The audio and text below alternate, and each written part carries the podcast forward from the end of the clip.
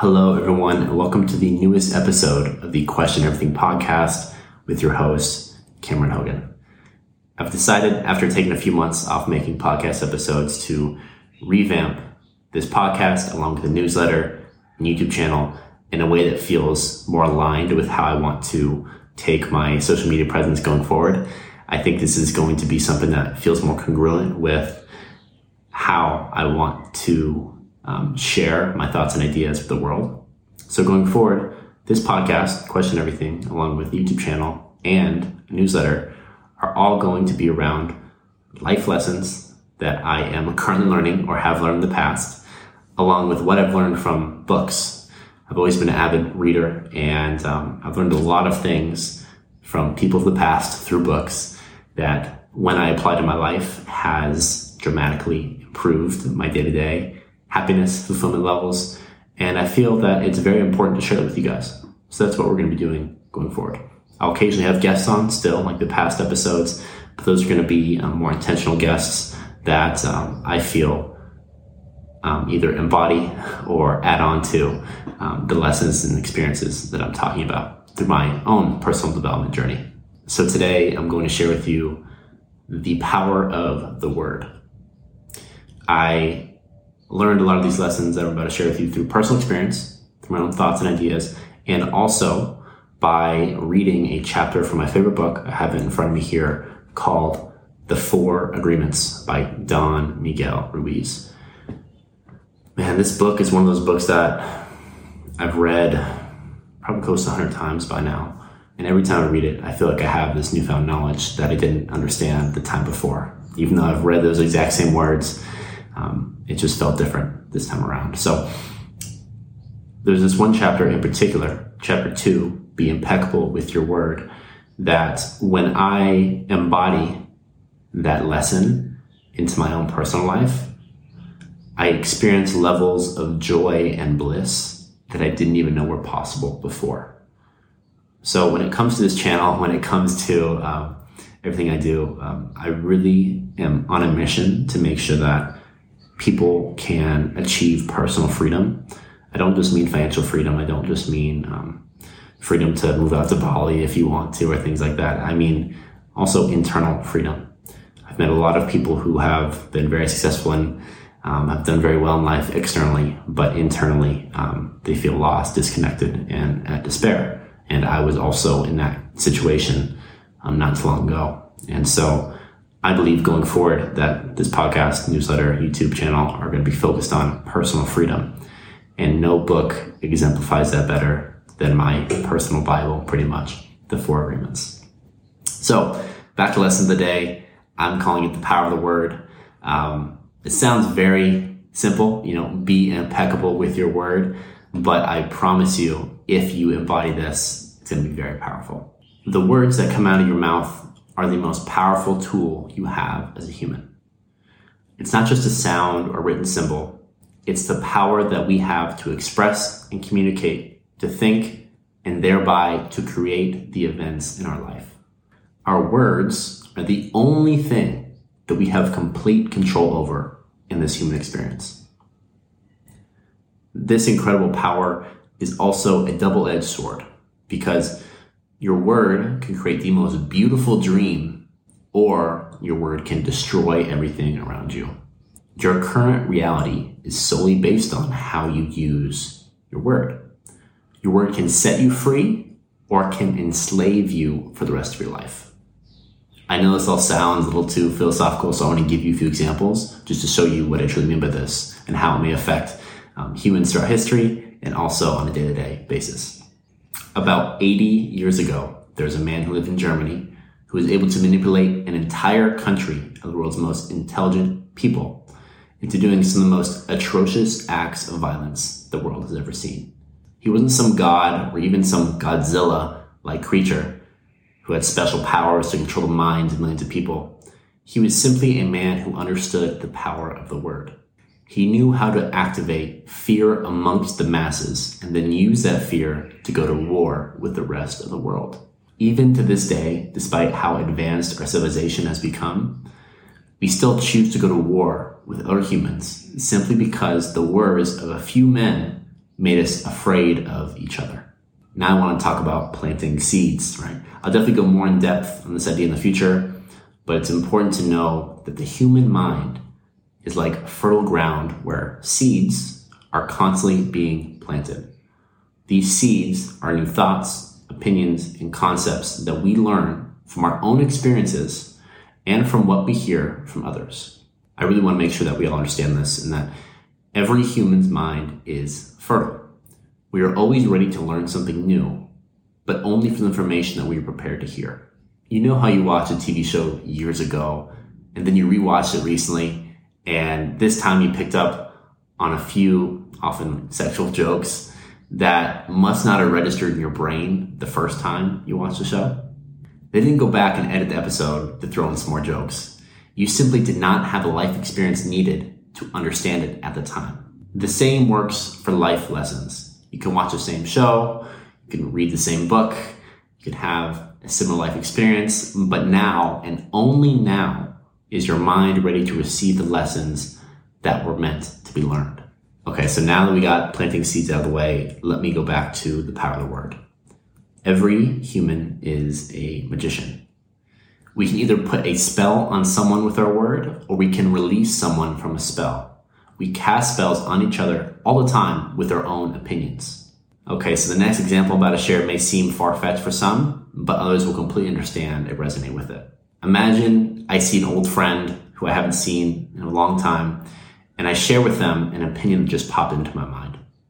I say something like, hmm, I see that kind of color in your face in people who are going to get cancer. If he listens to the words and agrees, in the not too distant future, he will have cancer. The opinions and beliefs that we share with others are the single most important tools we have as humans. Once we speak something onto ourselves, the world around us conspires to prove us correct.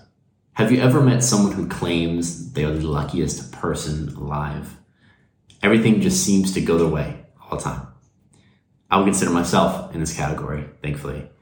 I know many of you who also met people who view life in the complete opposite way.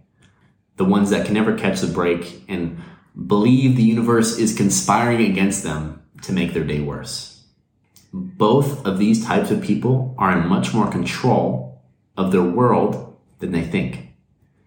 They have both set different parameters for how they want the universe to treat them.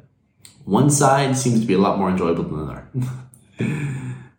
when you lead with inner belief, the outer world will follow. During our domestication or childhood, our family gives their opinions about us without even thinking we believe these opinions and live in fear of them. Here, I want to give you an example here. Let's say there's a seven year old girl playing in elementary school playground, and all of a sudden, another girl comes up to her and says, Everybody, look, this girl is ugly. The seven year old listens to that, then believes she is ugly, and then grows up always believing that she's unattractive. It doesn't matter how beautiful she is as long as she listens to that opinion and believe it, it will then form into an agreement that she's made with herself. From now on, she believes she's ugly. She is now under a spell that could last a lifetime. Let me give you another real life example that I experienced the other day, right? So I was at my favorite local coffee shop, BGS, right down the street, and I witnessed someone introduce her son in the following way. She said, this is Oliver. He is shy. If Oliver, the young little, probably, you know, seven year old Oliver, if Oliver listens and agrees to his mother, someone who he loves and trusts, describe him that way, he may ascribe the identity of being a shy person for years to come, no matter how extroverted he may be. By no means is this woman a terrible parent it's just that the vast majority of people don't understand how powerful their words are. I see this play out all the time where, um, in my own life and the people I know, something happened to them, whether it was an elementary school bully or um, a parent who um, either on purpose tried to verbally and emotionally abuse their kids or just on accident, like this last example. we all believe things about ourselves that aren't actually true. Just because someone else casted a spell on us with their word, we still hold them true to this day, whether it's accurate or not. Now, I want to give you a personal example that I experienced. When I was growing up, I had um, a group of friends that were mostly all family members that were extremely skinny, almost anorexic level skinny. And I remember I'd go over to their house all the time for pool parties, and um, often they would call me like overweight or fat or chubby. And looking back now as I'm older, I can see that I never really was. I was always kind of the similar frame and um, never never was really overweight.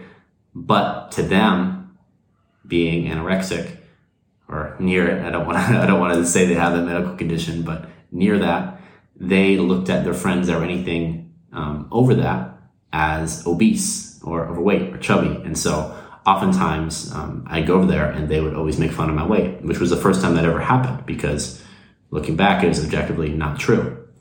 And because that is a part of our bodies that we oftentimes are more self conscious of, and we have the thought in our mind that I may not be perfect in this area, and then someone externally reinforces that thought in our brain and says, yeah, internally, yeah, oh, uh, I must actually be chubby and fat because externally this person is noticing it and told it to me. It reinforces this belief to us that we then make into an agreement. Now, we can go a little bit deeper and realize that those agreements are only really possible when it comes to more vulnerable parts of us, whether it's our singing voice or our intellect or um, how we look. Um, and that may not be the case if you know if he were to call me short, and I've always been you know six two, a pretty tall guy, and never really been insecure about my height. That may have affected me differently. But because he poked at something that is oftentimes a vulnerability to most people in this world, and especially me growing up, that reinforced an assumption which turned into an agreement I made with myself about how the world views me and how I view myself. And oftentimes you can look back into their lives, oftentimes in childhood or during domestication, where something was said by one person one time, and whether it was explicitly to hurt them and hurt their feelings, or just uh, a comment that was made by an aunt or a grandmother or, or even their best friend that for the rest of their lives sticks with them and changes how they view themselves. So when I say magician, you are casting spells onto people that can affect them for their entire lives. That is the power of the word. One sentence can dramatically change how someone you love or hate or anywhere in the middle views themselves and then acts upon the world.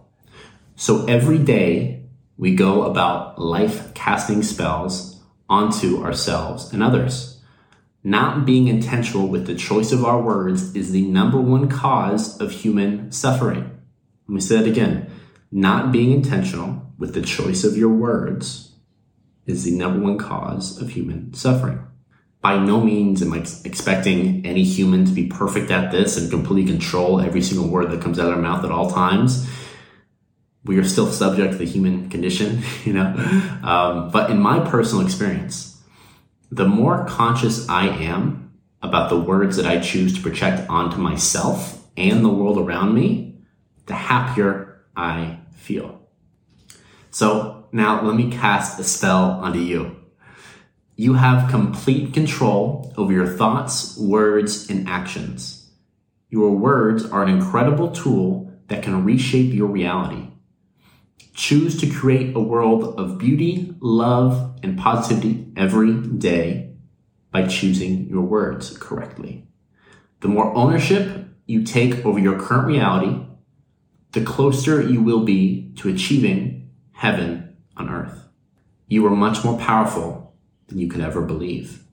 All right, thank you guys for making it all the way to the end. As always, I want to share my love, admiration, appreciation with all of you. And I want you to expect episodes like this to come out every Saturday where I talk about life lessons similar to these that have empowered me to gain personal freedom and obtain and maintain a life of joy and fulfillment. So if you liked it, please feel free to share. This will be on all the major podcast platforms, along as a video form on my YouTube channel, linked in below, and also a newsletter written form linked below. So love you all and talk to you again soon.